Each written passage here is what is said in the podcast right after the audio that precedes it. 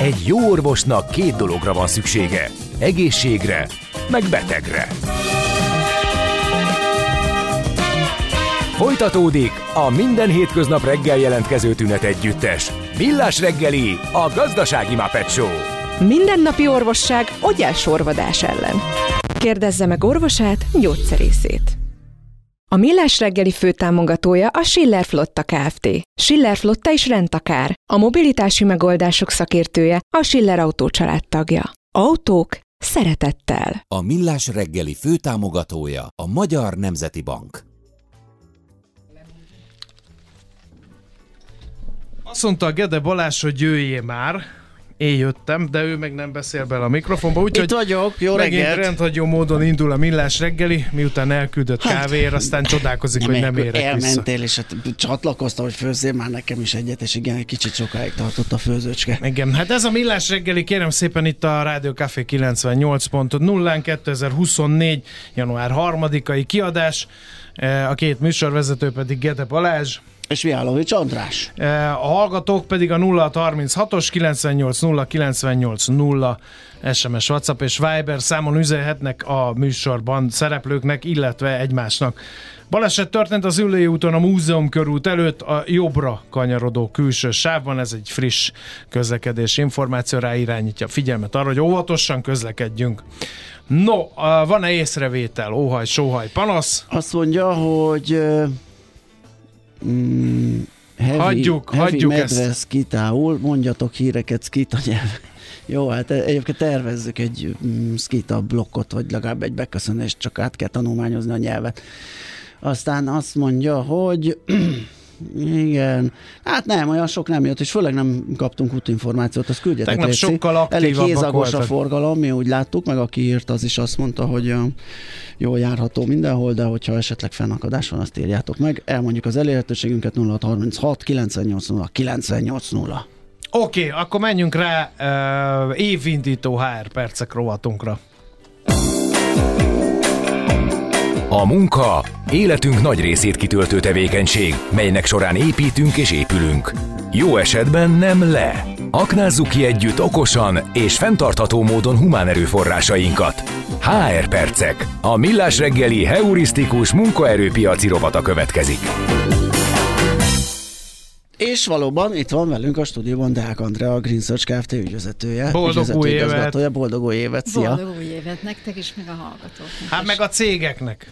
Hát igen. Zárás, nyitás, zárás és nyitás.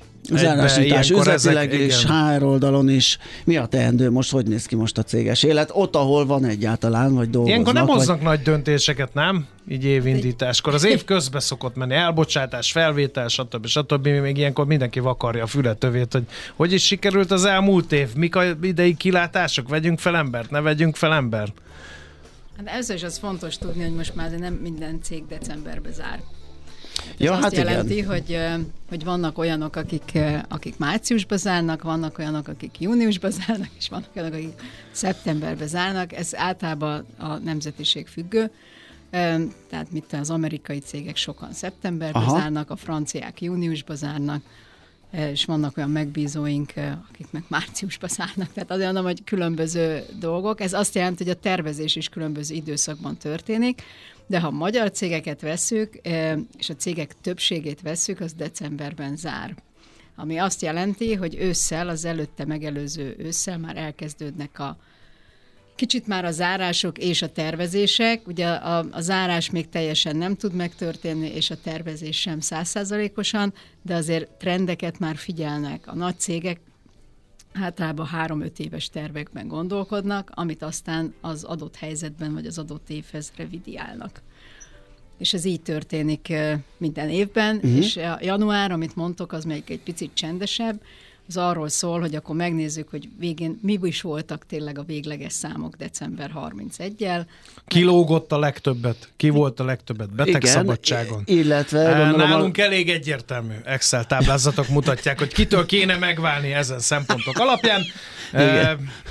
Igen, de Vannak hát ez nem- okok, amik azt mondják, hogy Igen. ezt ne tegyük. Én régóta kardoskodom ezért, mert ennyit lógni, mint az ács, az szerintem művészet. minősítetetlen, ez máshol Igen. el- elő sem fordulhatna. Viszont ugye a pénzügyi tervezéssel együtt folyik gondolom aztán a HR tervezés. Nyilván a pénzügyi, a korábbi eredmények, a következő évi kilátások határozzák meg azt, hogy milyen humán gárdával Igen, de mielőtt erre válaszolnám, bocsánat, meg én nem akarom elvenni a Balázs kenyerét, Hát de nekem megütötte a fülemet az, hogy három-öt évre terveznek HR szempontból. Minden szempontból sokra terveznek, de most nem csak HR szempontból mondtam, hanem alapvetően Ja, pénzügyi tervezés, ez három-öt évre szól. Viszont amit látszik az elmúlt pár évben, ugye onnantól kezdve, hogy elindult a Covid, majd az ukrán háború, majd most tavaly az izraeli szituáció, meg egyáltalán az energiaválság és mindenféle válság és magas infláció, egyszerűen a cégek is ilyen szempontból bedőlnek. Tehát ez azt jelenti, hogy van olyan ügyfelünk is, aki tavaly kétszer is újra tervezte az életét, és valószínűleg ez, ez az, amiről tudunk, és akkor nagyon sokan tervezik, akár negyed évente, vagy bárhogy, tehát nagyon- nagyon-nagyon sokszor történnek a változások, és ez befolyásolja értelemszerűen a HR részét is a cégnek. Tehát ilyenkor, amikor lezárunk egy évet, és elkezdünk egy újat, akkor mindent újra gondolunk, HR oldalon is. És akkor még arra nem számítottunk, ugye, hogy mondjuk azt tervezni tudjuk mi a vállalati oldalon, hogy esetleg tervezünk-e minőségi cserét, vagy elbocsátást, vagy bármit, de azt nem tudjuk előre tervezni, hogy ki fog felmondani. Tehát ez is egy fontos dolog, hogy eh, különben a december-január az eh, hajlamos erre az emberek fejében. Részben, mert Új elfáradnak. év, új munkahely. Új év, új uh-huh. munkahely, igen, tehát azért szokott ilyen lenni. És akkor ilyenkor ez újra tervezést igényel megint csak a cég részéről, hogy mondjuk nem tudom én, egy két-háromszáz fős cégnél fölmond tíz ember, ami akár lehet reális is, és akkor mit csinálunk? És akkor lehet, hogy azt csináljuk különben, hogy a tíz helyére csak ötöt veszünk föl, mert rájövünk, Aha. hogy tulajdonképpen nincs is annyi munka, vagy lehet, hogy van annyi munka, de egy jó szervezéssel ez átszervezhető a működés. Ugye azt se szabad elfelejteni, hogy az évek alatt a technika borzasztóan sokat fejlődött. Tehát nagyon-nagyon sok minden helyettesíthetővé vált. Tehát az, hogy mondjuk fölvettem egy kollégát 8-10 éve, az lehet, hogy már a technika az ő munkájának egy részét teljesen vagy És ez nem áll meg, ugye pont és ez nem tavaly meg. beszélgettünk a... Sőt, ugye rettegnek a hallgatók, hogy a robotok Az Először AI, az AI, igen. aztán majd a robotok fogják elvenni uh-huh. a munkájukat, igen. Igen, hát ezekről is beszélgettünk már, hogy ez valószínűleg lesz ilyen, hogy a munkájuk egy részét elveszi, viszont új szakmák meg születnek. Mert azokat a szegény robotokat is karban kell tartani, meg fejleszteni kell, meg egyebek, de ez ugye egy megint egy másik téma. Eh, Ami még érdekes szokott lenni egy év elején, ha már HR, az a teljesítményértékelések. Imádom. Mhm. Igen, az Kedvenc témám. Igen, az András ezt nagyon szereti, ezt minden évben megbeszéljük. Ö, De hát valóban ez egy fontos dolog, viszont csak akkor, hogyha van egy jó alapja. Tehát én, én hiszem azt, hogy csak úgy, hogy na most akkor essünk be, figyelj, ráérsz a kilenckor, Ja, akkor üljünk Így- le ígyunk meg egy kávét. Nézzük már át, hogy Minősítetetlen volt Gyurikám, amit tavaly csináltál. Igen. Tehát, hogy így azért, azért kevésbé lehet. Ez akkor tud jól működni, hogyha már az előző évben valamilyen mérőszámokat kitűztünk, amik tényleg objektíven mérhetők. Tehát az, hogy én hogy éreztem, vagy én hogy gondoltam, vagy én hogy láttam, erről lehet beszélgetni, és fontos is, tehát, hogy ez fontos megbeszélni, mert hogy ebből ugye egy csomó félreértés születik, hogy én azt gondoltam, én azt hittem, stb. Tehát ezeket érdemes átbeszélni és tisztázni. Egyébként évközben milyen gyakorisággal érdemes ezeket a, az értékeléseket csinálni? Negyedéves mm, ciklusokban, vagy, vagy sűrűbben, vagy, vagy hogy? Vagy lehet-e egyáltalán ilyen ökölszabályt, vagy, vagy arra- pozíciófüggő, hogy milyen sűrűn Hát, kell? hát nem is pozíciófüggő, hanem eh, hogy a, a vezető az hajlandó arra, hogy ezt megteszi. Hogy, Aha. Mert azért ez idő. Tehát akinek van nem tudom, egy 20 fős csapata, az idő állandóan leülni, de azért azokkal a vezetőkkel beszélgetve, akik régen vezetők, tehát tényleg nem most lettek, uh-huh. és a könyvekből tanulják, hogy hogy is kell ezt csinálni. És egy leckével előre járnak igen, csak. igen, mint- és akkor gyorsan megcsinálják, vagy a HR megtanítja nekik, hogy ezt hogy is kéne. Ők mindig azt mondják, hogy amikor probléma van, azt meg kell beszélni. Tehát, hogy ne húzzuk el majd az éves teljesít, mert már senki nem emlékszik rá. Aha. Ugye ez is fontos lenne, hogy, hogy évközben jegyzeteljünk, de valljuk be, nem teljesen reális, hogy, vagy életszerű az, hogy te mindig mindent, ami épp sérelemnek érzel, azt te fölírogatod, és majd megbeszéljük januárban, Igen. és akkor ő neki lehet, hogy ez egy annyira pici dolog volt, hogy már nem is emlékszik. Már nem is tudja, hogy mi volt, már úgy kell visszahoznia. Tehát akik, eh, akik sok-sok éve vezetnek embereket, azok azt mondják, hogy akár jó, akár rossz, mert ugye hát itt a teljesítmény lehet jó is, nem Persze. feltétlen csak rossz, azt, azt ott rögtön. Tehát azt ott beszéljük meg, és az éves az egy ilyen kicsit összefoglalója, tehát arra nem úgy érkezik egy ember, hogy semmit nem tud, se a munkáltató, se a munkavállaló, hanem ott tulajdonképpen egy összefoglalják az éves dolgokat, de hogy válaszoljak a kérdésre, Hivatalosan egy évben kétszer szoktak teljesítményértékelést csinálni általában. A nyári szabi előtt így hangulatalapozásnak. Van, igen, így van. Ráadásul azért is, mert sok helyen van az, hogy kapnak nyári pénzt, vagy 13. Mm. havit, mm. vagy nem tudom, és akkor ezért, ezért van egy ilyen kiértékelés is.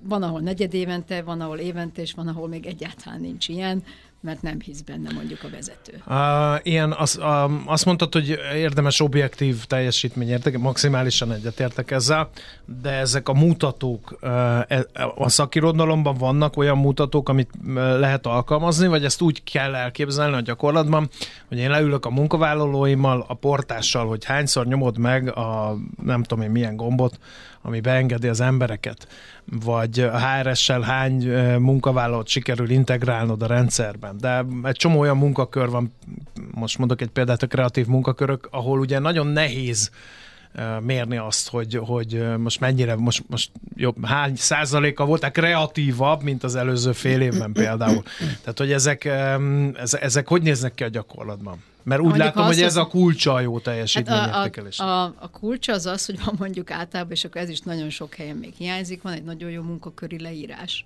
egy feladatkör leírás, ez illetőnek mi a feladata.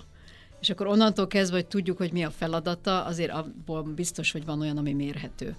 Mert az, hogy mondjuk egy recepciós udvariase, ez úgy nem mérhető, hogy most méregetjük valami eszközzel, Persze. de azért az, Próbavásárlással. Hogy... De igen, de mondjuk az, hogy mik a visszajelzések, szeretik-e, megdicsérik-e, nem tudom. Tehát Sokat ki foglalkozik egy recepcióssal. Jó napot kívánok, a nem tudom, Gipszelkap Kft. keresem, itt van, üljön le, mindjárt hívok valakit, kb. Tehát, nem, tehát egyébként is ez a, beszéltünk erről a visszajelzési Igen. kultúráról, ez is azért hagy némi kívánni valót maga után, de értem, tehát, hogy... Tehát az az ezek... alapja, hogy, hogy tudjuk, uh-huh. hogy neki mi lenne a feladata. Igen, nem csak, csak a munka köri leírás meg vagy túlterjeszkedik, sok esetben, vagy Igen, de akkor is ki tudsz választani kettőt. Tehát ugye ja, nem arról értem. van szó, hogy most ki kell választani 22 mérőszámot, hanem kettő-három olyan jelentő, mert mindenkinek a munkájának van jelentősebb része, és akkor van a ja, értem, értem, és értem. arra kiválasztasz mérőszámokat. Mi van akkor, hogyha olyan feladatokat és a nyakam baggatnak, ami nincs a munkaköri leírásomban? Ugye hoztál példát, hogy 8-10 éve az ember ott dolgozik, lehet, hogy felvettük portás éjjelőrnek, és azóta programozó is a szabad idejében, a, miközben nem jön, nem jön a, épp a recepcióra igen, senki. Igen. Hát akkor közben azért a munkaköri leírását is változtatjuk ja, szegénynek, és akkor hát megint csak tudjuk. Jó esetben, igen, igen, igen. Hát ezért fontos a folyamatos kommunikáció. Tehát ez azért, azért nagyon lényeges. A másik az, hogy amit, amiről így most viccesen beszéltünk, tehát nem ez a beesünk kilenckor, és majd fél órát beszélgetünk, közben háromszor fölveszünk egy kijö, vagy bejövő telefont, mert hogy jaj, ne haragudj, de ez Persze, fontos, igen, mert jaj, kell vennem. ezt föl kell vennem, igen, igen, igen. Tehát, hogy nem, nem, nem így, hanem, hogy akkor azt előre előre tudja mindenki egy-két héttel előtte, hogy ekkor fogunk találkozni, és mind a két oldal fölkészül. És ez nagyon fontos, hogy hogy tényleg még a mai napig is nagyon kevés olyan munkavállaló van, aki fölkészül ezekre a beszélgetésekre, hanem ő azt gondolja, hogy ő őt fogják oda kirakni, és akkor majd ott értékelik. Pedig ez két irányú, Pedig tehát ez ugye két irányú, igen. ő is elmondhatja a véleményét, javaslatait a foglalkoztatóval És egyre több cégnél ez tényleg kultúra, hogy meghallgatják a másik oldalt, és nem csak azért, hogy mert ez udvariasság, hanem azért, mert vannak mert a tényleg. Munka... Mert a munkállatnak hát vannak ő jó áll a vártán, ugye látja, hogy van, mi a probléma. És vannak jó um, ötleteik. Ez is lehet visszás. Én voltam olyan ö, teljesítményértékelésen, ahol bementem, nyilván Zapszaba megfelelő helyen, mert azért az ember nem szívesen megy egy ilyenre, ott ült az egész vezérkar, majd azt mondták, na Andriskám, értékeld az előző évi teljesítményedet. És akkor az ember nyel egyet, mert ki az a hülye, aki azt mondja magáról, hogy hát lehettem volna jobb is. Uh, hanem ilyenkor próbálom, próbálom összegerebézni azt a keveset, amit ugye letettem az asztalra. Ma most a saját példámmal kiindulva. Igen, mondjuk ez valószínűleg azért nem ma volt, nem, nem. Hát ugye néz rám, nem vagyok 20 éves. Ez nem most volt. Tehát eleve nem szoktunk így, hogy 82-en üldögélnek ott, és akkor... Tényleg? Nem, tehát hogy általában max ott ül a vezető, meg a HRS, tehát hogy ez a, ez a, ez a jellemző. Tehát diszkrétebbé vált tehát, igen, ez a Tehát, hogy ez egy sokkal diszkrétebb történet. De persze lehet ilyet, de hozzáteszem, hogy az őszintesség tud nagyon szimpatikus lenni. Tehát tud a szimpatikus lenni, amikor azt mondod, hogy ezt és ezt azt gondolom, hogy lehetett volna jobban is. Az a lényeg, hogy, hogy arra rájöttél le, hogy miért. Tehát nem csak az, hogy most gyorsan mondok valamit, hogy... Hát természetesen azért ne kelljen fizetést emelni. Tényleg, én ott ebből, egyből rájöttem. Ha, én nem azt mondom, hanem, hogy te, Ja, miért, hogy én- te miért gondolod, hogy én hogy, miért valamit gondolom. lehetett Mhm. volna jobban. Nem hiszem, hogy az, tehát amikor már odaérkeznek a, egy ilyen beszélgetésre a, a munkáltató, akkor ő tudja, hogy akar-e vagy tud-e egyáltalán emelni. Uh-huh. Tehát nem gondolom, hogy ez lesz az alapja, hogy azért mondjuk, hogy te rosszabb vagy, hogy ne emeljünk. Eh, Vannak egyszerűen számszerű dolgok egy cégben. Egyébként a teljesítményértékelés egyenlő fiz- bértárgyalás?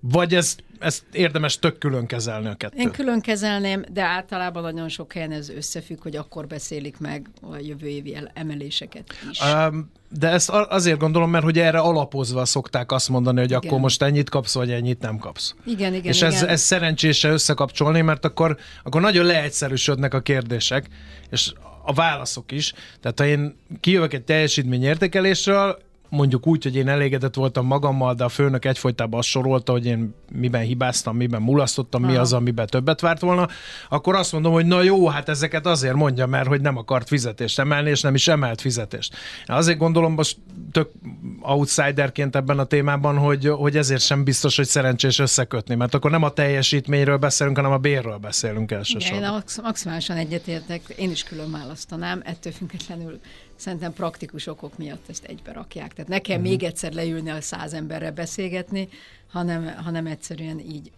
így összekötik ezt a kettőt, de valóban ennek lehet egy ilyen hátulütője, hogy azt gondoljuk, hogy ez csak erről szól. Holott ez pont nem erről kéne csak hogy szólni, hanem arról is, hogy milyen továbbképzési, tréning lehetőségeket Aha. kér az illető, vagy, vagy mi gondolunk neki, milyen fejlődési lehetőségeket látunk, láthatjuk-e őt, ugye nagyon sok nagy cégnél vannak mindenféle menedzser programok, őt abba beillesztjük, vagy nem illesztjük be, tehát tulajdonképpen az ő a- amikor kezdett, azóta hova jutott, és hova szeretne uh-huh. jutni, vagy mi mit látunk benne, tulajdonképpen ezeket kéne, mert a cégünk is akkor fejlődik, ha benne levő emberek is fejlődnek. Ez egy párbeszédnek kell, hogy legyen, Andrea? Ha mindenképpen Csak párbeszéd. azért kérdezem, mert most ugye az ácsot előrángatjuk, hogy megint ő volt a legtöbbet szabadságon, akkor ő visszavághat-e azzal, hogy jó, de én meg ügyvezetőként nem hoztam azt, amit ő elvárt volna, mert hogy szerette volna, hogyha több support van, és hogy nagyobb hangsúlyt kap az ő munkája, és stb. Még stb. És persze. különben is hova jutott a cég az én irányításom alatt. Úgyhogy én csak ne nagyon dumáljak neki a távolléteivel kapcsolatban. Szóval ez egy ilyen Igen, de valószínűleg azon neked is el kell gondolkodni, hogy amit ő mond, abban mi az, mit érzel azért te is igazság. Hát a világon semmit, de hát ez már csak így megy. Főnök és beosztott között.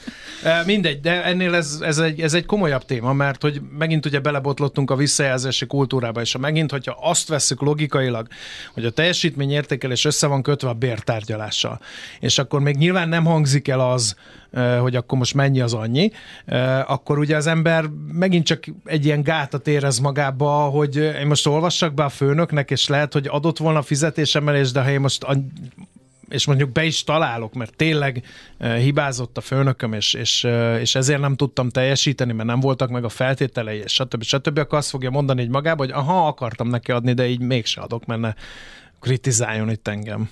Hát minden Szóval lehet. egy furcsa helyzet állhat Igen, elő. értem szóval furcsa helyzet, minden lehet, erről is sokat beszélgettünk, hogy ezek ilyen önértékelési dolgok, tehát ha egy főnök ezért nem ad, mert most neki azt mondta a munkavállaló, hogy hát akkor neki kell ezen elgondolkodni.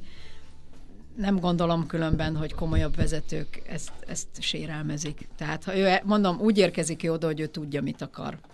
És akár tudat, tehát akár mit fognak mondani, ő körülbelül azt fogja mondani. Most lehet, hogy akkor egy-két százalékot ott elkezd játszani, ezt se gondolom. Tehát már csak azért sem, mert nagy cégeknél nem ő dönt csak. Tehát ott azért van egy HRS bevonva, vannak emberek bevonva. Ja, ja, ja, ja. Tehát, Na hát azért ott nem azért úgy- két ember előtt Igen. nehezen gondolom meg magam. Tehát igen. ott nehezen gondolod meg magad. Hiszen meg a HRS-sel átbeszéltük, hogy jön a Gede fizetés emelésért fog Igen. kapni, Így van.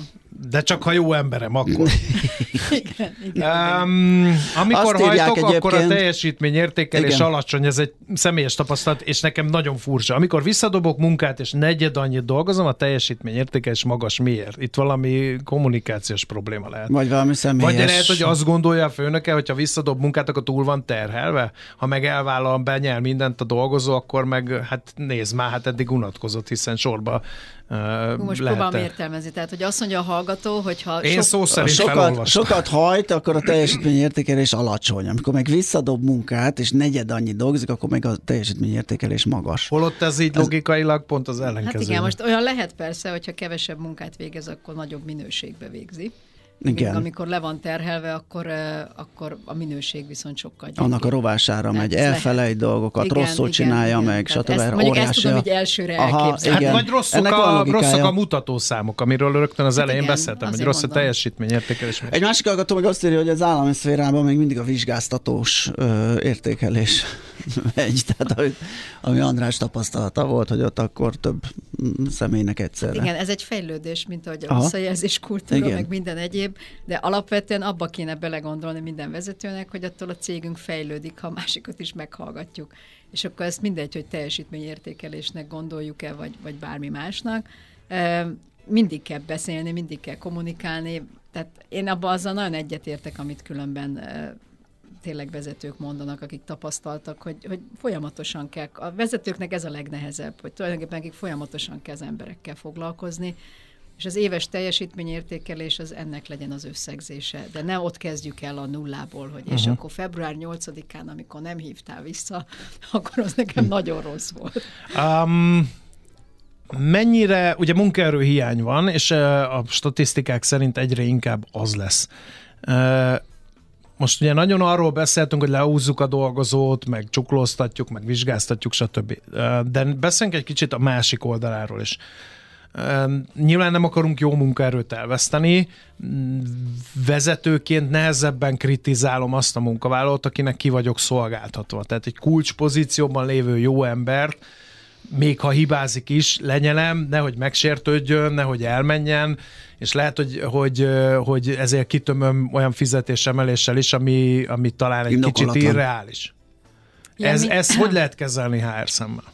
Hát ilyen mindig lesz, tehát ugye a cég érdekeit nézi egy cégvezető, sajnos vagy nem sajnos, tehát ilyen, ilyen esetek mindig vannak, vagy olyan is van, amikor fölveszünk valakit, és irreálisan magasabb fizetésért a piachoz képest, mert mi most piacot veszünk. Uh-huh.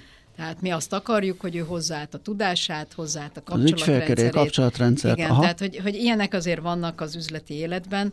Ennek ellenére vagy mellett én azt nagyon szoktam mondani, vagy javasolni, hogyha valaki emberileg nem jó, és ez vannak nekem is sajnos tapasztalataim, akkor, akkor az, az nagyon rossz. Tehát, hogy lehet, hogy van, aki nagyon jól dolgozik, de egyszerűen egy nagyon rossz személyiség. De az ajnározott emberek meg szétzilálják a kollektívát. Mert hogy a, ő a főnök is kedvence, neki minden Ja, ja. szabad, ő mindig kap fizetésemelést, és lehet, hogy, hogy belelátnak a dolgozók annyira a működésbe, hogy azt mondják, hogy na ja, de ő kulcspozícióban dolgozik, de akkor is lehet egy ilyen visszatetszés, hogyha és ez megint egy csapda helyzet, hogy feleljek meg a kevésbé fontos pozíciót, tartsam egy, egybe a csapatomat, ne legyen széthúzás, de közben becsüljem meg a másik embert, stb. stb. Szóval ez egy, nehéz, nehéz szitu. kollektívában vagy egy cégben olyan, hogy egy ember jó tud lenni, és a többi az meg csak ott kullog, az olyan nincsen. Mert általában ő attól tud jó lenni, hogy a többiek is valamilyen szinten jól dolgoznak mögötte. Tehát ezt valóban azt mondom, hogy én is, amit te mondasz, ezt ki kéne egyenlíteni. Tehát, hogy ne legyenek ilyen nagyon kiugró kedvencek, mert az nem fog jót kelteni. Az, az egyértelmű. Tehát, hogy, hogy azt arra figyelnie kell egy vezetőnek, hogy maga köré olyan embereket, mert az az ideális, hogy mindenki Igen. Jó, de hát ugye ilyen nincsen, hanem mindig lesznek olyanok, akik egy picit gyengébbek, de az nem jelenti azt, hogy rájuk nincs szükség. De, de igen, de aki meg kulcspozíció, ugye tipikusan ilyenek a szélszesek, amikor azt mondjuk, hogy ha ő nem hoz üzletet, akkor te hiába csinálod nagyon jól meg a, a back office munkát, de akkor nincs mit csinálni. De azért ez fordítva is igaz, hogyha én behozok egy üzletet, és a mögöttem levő csapat nem csinálja meg jól, akkor, akkor mi akkor is elvesztettük az ügyfelet. Tehát igazából azért az, arra kéne inkább őket ösztönözni, hogy, hogy együtt kéne tudni működni, és ne legyenek ilyen nagyon kiugró kedvencek. Tehát ezzel uh-huh. egyetértek. Mit csináljunk a fluktuációval? Ugye az is vannak olyan munkakörök, ahol kimondottan nagy a fluktuáció. Nem is biztos, hogy van viszonyítási alap, mert nem dolgozik annyi ideje a cégnél az ember. Tehát, hogy van-e értelme pár hónapja a cégnél dolgozó embert például értékelni? Hát, hát én azt mondom, hogy vala... nem. Hát valami, hát, valami miért? Most gondolod, de belépsz, van három hónap próbaidő. Hát és azt Dolgozol hát, még három hónapot, és mondjuk vége az évnek, és akkor egy fél éve ott vagy. Akkor mit?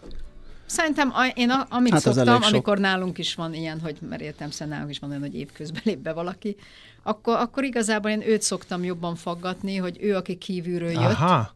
Ő hogy látja a mhm. céget? Lát-e olyat, amit főleg, hogyha az adott esetben a szakmából veszünk föl valakit, tehát ő látott ugye két működést ott, ahol dolgozott, meg most mi mit lát jónak, vagy mit lát olyannak, amit szerinte jó lenne változtatni, mert mondjuk egy hat hónap után már megmer szólalni az első pár hétben nem az, hogy nem ismer megszólalni, csak hát most még mit mondjon, tehát még nem lát bele a mi működésünkbe, meg nem látja, hogy a mi működésünk az jó-e. De mondjuk fél év után már ő is látja, hogy... Hát nem, hogy fél, én szerintem pár hét után az onboarding folyamatból is lehet látni Miből? a hozzáállása, a, a beillesztése ja. az új munkavállalónak a munkakörnyezetbe. A, lehet látni azt, azt hittem már te is valami fapados járatot utazol a képzeletben. Igen. Igen, tehát hogy, hogy őket meg erről lehet fogadni. Tehát már hozzáállás, tehát lehet, hogy nem ad le teljesítményt, de azt azért lehet látni, hogy jó hmm, választás Meggyőztetek, volt. az első benyomás baromi fontos egy cégről. Igen, tehát, hogyha be, tehát, ott dolgozik egy hónapja, és azt mondja, hogy itt rossz a hangulat. Hát itt, itt, itt valami Igen. nem... Vagy Kérdés, vagy egyszerűen... hogy megmerje mondani próbaidő alatt, hát hogy rossz nem is hangulat. a hangulat, hanem ti miért ezt csináljátok, vagy mm-hmm. miért így csináljátok, vagy nem gondolod, hogy ez jobb lenne. Tehát nem feltétlen kritizálni kell, de föl lehet hívni dolgokra a figyelmet, mert ugye egy cégnél meg hajlamosak vagyunk arra, hogy elkényelmesedünk, uh-huh. ugyanazokkal az eszközökkel, ugyanazokkal a módszerekkel dolgozunk, és lehet, hogy ő meg be tud hozni valami olyat, ami meg számunkra nagyon jó, és, és a Balázsral azzal meg egyetértek, hogy, hogy pár hét után is azért, azért az, hogy ő hogy áll hozzá a munkához, meg lehet-e kérni, hogy nem tudom én, most egy picit túlórázon egyik nap, vagy közli, hogy ötkor. ő nem erre szerződött. Igen, igen, igen. És, már, lobo, és már lobogtatja. Igen. igen. Tehát már akkor kezdi, hogy, hogy ő nem ezt írta alá, és nem tudom én, azért azokat lehet érezni és látni. És akkor ez se baj, mert olyan is van, hogy valaki tényleg úgy szerződik, hogy azt mondja, hogy neki oda kell érni az óvodába. Tehát, hogy ő nem tudja megtenni, nem azért, mert nem szeretne, hanem mert neki öt, öt után nem vigyáznak a gyerekre, és kirakják Ó, most nagyon ingoványos talajra tévedtünk, mert egy csomószor jártam úgy, meg beosztott társaim is jártak úgy, hogy kiterítettük a lapokat, hogy, hogy például óvoda hogy például mi úgy beszéltük meg otthon, hogy. Aha. Vagy van másik állásom, amit nem akarok feladni azért, mert. És mindenki azt mondja, hogy jó, jó, kell az ember, és utána ugyanez szembe jön problémaként. Például a teljesítményértékelésen, hogy te miért mentél le? Minden nap elmész négy órakor. Miért? Aha, hát akkor, akkor ilyenkor viszont elő lehet ezt szedni. Hogy, hmm. hogy nem azért nem megyek, vagy nem azért megyek el, mert, hanem azért, mert én ezt előre elmondtam, és, és valahol teljesítenem kell. Most az mindegy, hogy egy család, vagy egy másik mhm. munkahely, de hogy így egyeztünk meg, és, és ez, ez az egyetlen uh-huh. oka. Különben amiről meg itt említettél, hogy ugye munkaerő hiány van, lesz, nem tudjuk, azért különben ez most lehet, hogyha az, az egy kicsit így megáll a gazdaság, már pedig ugye ezt jósolják 24-re, akkor azért ez is változik. Tehát most már látható, hogy egy-egy hirdetésre sokkal többen jelentkeznek, hogy azért hallani a létszámleépítéseket, Bizony. stb. Tehát azért ez is egy picit lehet, hogy más lesz, mint amit gondoltunk. Hát Igen, meg és itt már visszajön az, amiről beszélgettünk, ugye, hogy várjuk a csodát, vagy hát a, sokan az ingatlan piacon, meg hitelpiacon, hogy majd jön a hat szám, Igen. vagy a hatossal kezdődő hitel, és mindenki rohan hitelt felvenni. Közben azért ezek is befolyásolják, nem csak a kamatok, az a Az idén se tudjuk kitenni az hogy, ácsot. hogy stabil-e a munkahely, vagy mi lesz vele. Na jó van.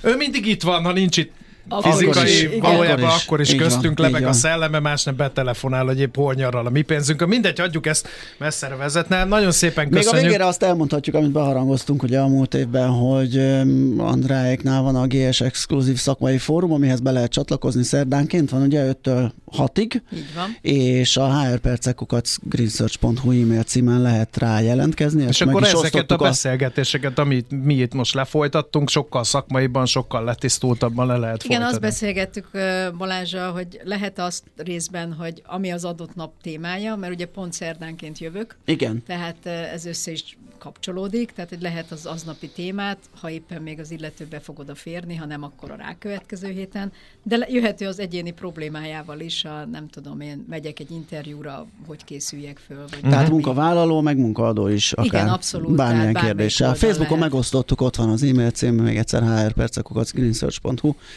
keresétek Andreáékat, és akkor segítenek. No, hát teljesítményértékeléssel indultunk, most zene jön, ez alatt Andrea teljesítményünket értékeli, leplezetlenül, ahhoz némi türelmet kérünk, úgyhogy köszönjük szépen, klassz volt. Deák Andrea volt itt velünk a Green Search Kft. ügyvezető igazgató, és hát boldog új évet akkor boldog egy évkezdéskor. Boldog még egyszer mindenkinek, sziasztok!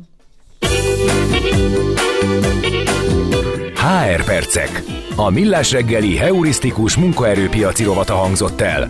Ha nem csak túlélni, de meg is akarod élni a munkavilágát. Jé, hát ez meg micsoda? Csak nem. De, egy aranyköpés. Napi bölcsesség a Millás reggeliben. Ezt elteszem magamnak. Greta még Thunberg. Csak, igen, még csak 20 eszendős a hölgy, már is azért felforgatta rendesen a világot, nagyon polarizáltá tette, van, aki mélyen egyetért vele, a nézeteivel és a gondolataival, mások meg legyintenek, és hagyjuk már, de hogy nem hagyja hidegen az embereket, az biztos az ő munkássága. Egy ízben így fogalmazott, amikor a gyűlölködők a kinézetedre és a másságodra mennek rá, az azt jelenti, hogy nem tudnak másba belekötni, és ekkor tudod, hogy győztél. Az elejével egyetértek, a végével nem, mert nem feltétlenül győztél még, de az, hogyha ilyenekkel próbálnak kikezdeni, az, az látszik, hogy, Tehát mindazok... hogy erő van benned, hogy, igen. hogy tartanak valahogy... tőled. Igen, igen és, és, és félnek is akár. Az, hogy győztél-e már, vagy nem, az, az még ebből nem feltétlenül derül ki. Tehát mindazok, akik a hogy... stúdióban készült képeken engem dagadtoznak, azok nem ártanak, ha tudják, hogy Igen. alul maradtak ennyi. Igen, így van. Nagyjából. De ez ezt nem csak azok így. mondják, akik így hát nagyon bölcsen egyébként próbálnak felülemelkedni a, a kritikákon, mert ez azért nagyon sok mindenre rá lehet így húzni. De való igaz, ha nem, a, nem. nem a problémáról beszélünk, e, e, jelesül, hogy van. Greta Thunbergnek igaza van, vagy az érvek, nem, vagy, akkor vagy az valami a baj van. Meg, Igen, akkor, akkor az Ugye van. ez a tipikus hajad is milyen. Persze, Tehát, hogy így van, így van. Ez egy jó. Hát ezt sajnos nem ő mondta, nem tudom honnan jött, de... De megkeressük, és végső, a születésnapján Igen, majd végső érvként vitában be lehet dobni, hogy igen. egyébként ez meg az meg az a bajod, egy teljesítmény értékelés, ugye visszakötni. Hát, úgy hogy nem dolgozol, állandóan Szabin vagy, igen. 43 perceket kávézol napjában ötször, és a hajad is milyen. Arról Tehát ez, na, nem értem. Na, akkor muzsikáljunk egyet, aztán megnézzük, hogy hát Mit is? Miért omlik össze folyamatosan a költségvetés? Én azt se tudtam, hogy összeomlott. De majd Madár István elmondja. Hát a hiánycél legalábbis nyúlik, és még az is felül teljesül. Na lássuk, akkor ezt a zene után jövünk. Az agy sokkal hajlamosabb elsorvadni a túl kevés használattól, mint elkopni a túl soktól. Millás reggeli ha elfogadsz, elfogadsz egy tanácsot, akkor igen. abban a mikrofonba beszélsz, amelyik világít. Költségvetési Köszi. hiány lesz a témánk, igen, jó, nagyon jó, köszönöm szépen. nagyon kár, hogy nincs videó. Na mindegy, majd lesz. Uh, igen, uh, arról beszélgettünk, és azzal ijeszgettük a hallgatókat, hogy már megint összeomlott a költségvetés, de miért teszi ezt folyamatosan? Uh, nem kevesebb, mint dr. Madár hát az István. összeomlás az talán kicsit Igen, erős, de nem? ezt is majd tisztázok dr. Okay. Madár Istvánnal a Portfolio.hu vezető elemzője. Ő, szervusz, jó reggelt! Sziasztok, jó reggelt! Szia, jó reggelt! És egyben boldog, boldog új, új évet, évet is kívánunk, mert 2024-ben most beszélünk először, de valami azt sugja, hogy nem utoljára. Szóval, először azt tisztázzuk, hogy ez barokkos túlzás-e, hogy összeomlik a költségvetés. Akkor olyan kataklizmát vizionál ugyanis az átlag ember, ha egy, egy ország költségvetése összeomlik.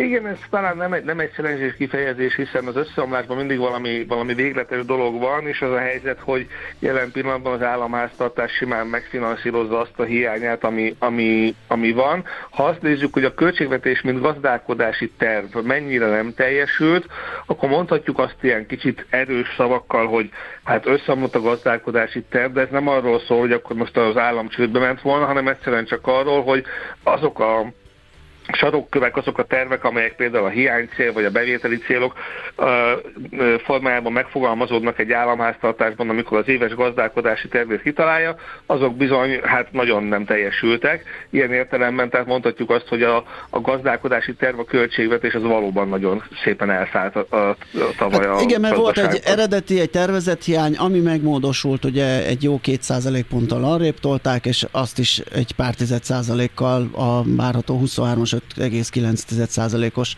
GDP arányos költségvetési hiány. Hol mászik ez el, vagy miért ennyire rosszul tervezhető hát ez a tavalyi azt évben? Gondolná, akik az em, azt gondolná az ember, hogy akik az ország vászon tarisznyáját őrzik, azok pontosan tudják, hogy mi jön be, meg mi fog kimenni nagy valószínűséggel, jobban, mint bárki más. Hát igen, az utóbbi időben ez azért nem nagyon teljesült. Nagyon sok oka van ennek egyébként. Az egyik az, hogy valóban az első, e- előző három évben azért elég sok váratlan dolog történt a magyar gazdaságban, ugye de a világgazdaságban is a, a koronavírus válság, az energiaválság, a háború, és ezek, ezek mind-mind eléggé szépen borítják meg a költségvetés számait, és ugye tavaly recesszió is volt, ami egészen máshogy hatott a költségvetésre, mint ahogy eredetileg tervezte a kormányzat, és ugye ehhez járul még hozzá az, hogy ráadásul tavasszal van a költségvetés megtervezésének időszaka, ami gyakorlatilag annyira messze van egy ilyen hektikus időszakban a valódi gazdálkodás időszakától, hogy, hogy igazából mire odaérünk arra a január 1-re, amikor elindul a költségvetés, akkor tulajdonképpen már szinte egyetlen egy sor sem érvényes abból a költségvetésből, amitől még persze lehetne utána korrigálni a, a a gazdálkodást is a, a, a, a tavasszal elfogadott költségvetés szellemében és ö, menetrendjének,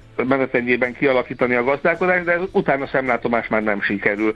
Történetesen a, a, a tavalyi költségvetésben két nagyon karakteres elszállás volt. Az egyik ugye a, a sokszor megénekelt áfa történet, hogy valamiért hiába szállt el az infláció, a, az áfa az nem követte az inflációnak a, a mozgását, és erre még az, az sem elég magyarázat, hogy közben meg a, a lakosság fogyasztása elkezdett esni. Itt mindenféle több tényezős magyarázatok vannak erre, minden esetre egy nagyon kellemetlen meglepetés volt az, hogy akkor, ha a lakosság fogyasztása elkezd esni és recesszió van, akkor még az infláció sem menti meg a költségvetést, pedig az régebben azért egy egész jó kis stabilizátornak tűnt a költségvetés szempontjából. A másik, hogy ugye magasak lettek a kamatok, ezért elszálltak a kamatkiadások is. És hogyha ezeket nézzük, akkor azért azt kell, hogy mondjuk, hogy ezek sem elegendő magyarázatok igazából, mert egyrészt ezek elég jól látható folyamatok voltak, tehát ha van rá gazdaságpolitikai szándék, akkor ezt ki lehetett volna javítani az év során,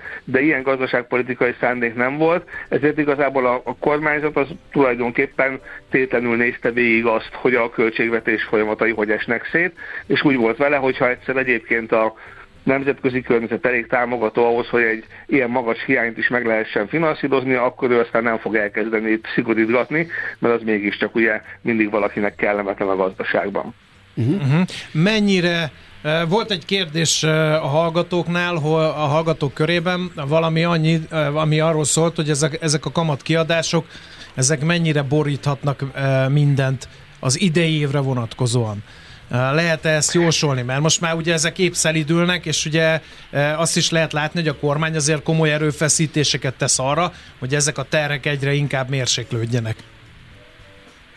Hát ugye a, a, itt nyilván egyrészt az a kérdés, hogy, hogy milyen mértékű lesz a kamatcsökkentés, ami, ami elkezdődött vég, végre ugye az idén. Amennyiben ez elég, elég gyors tempójú lehet, akkor talán kevesebb meglepetést fog okozni, mint amekkorát okozott tavaly.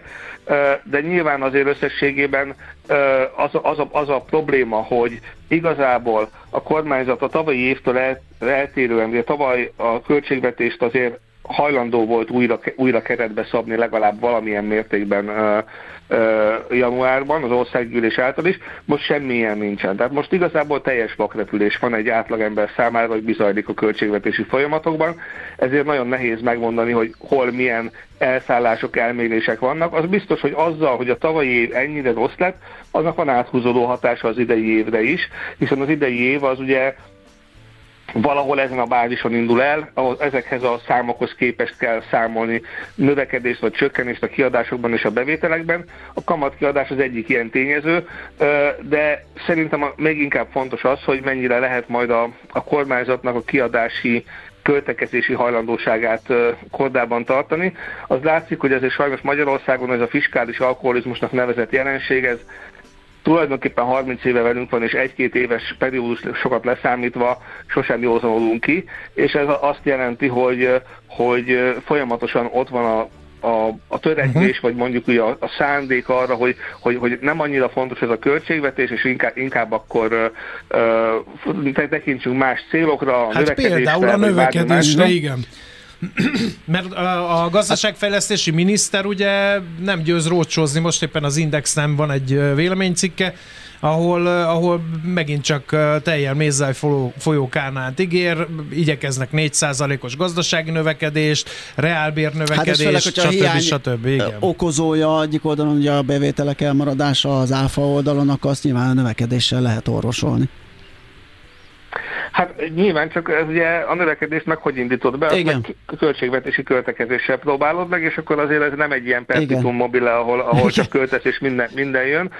Ugye ráadásul ugye, hát ez jól látszik, már ezt beszéltük szerintem tavaly is, hogy ugye a, a három nagy gazdaságpolitikai központnak nagyon kikristályosodott a három eltérő célja, hogy a jegybank az mindenáron az inflációt szeretné még inkább az árstabilitás közelében nyomni, a költségvetési politika az, az szeretné végre rendbe rakni egy kicsit ezt a, ezt a fiskális helyzetet, és ugye a, a, a Nemzetgazdasági Minisztérium az pedig ugye a növekedésre koncentrál, és ebben a hármas erőtérben mindig az a kérdés, hogy végül ö, hova, hova sikerül belőni a gazdaságpolitikát, sikerül-e megteremteni ezen célok közötti egyensúlyt, hiszen azért ezek között van ellentmondás.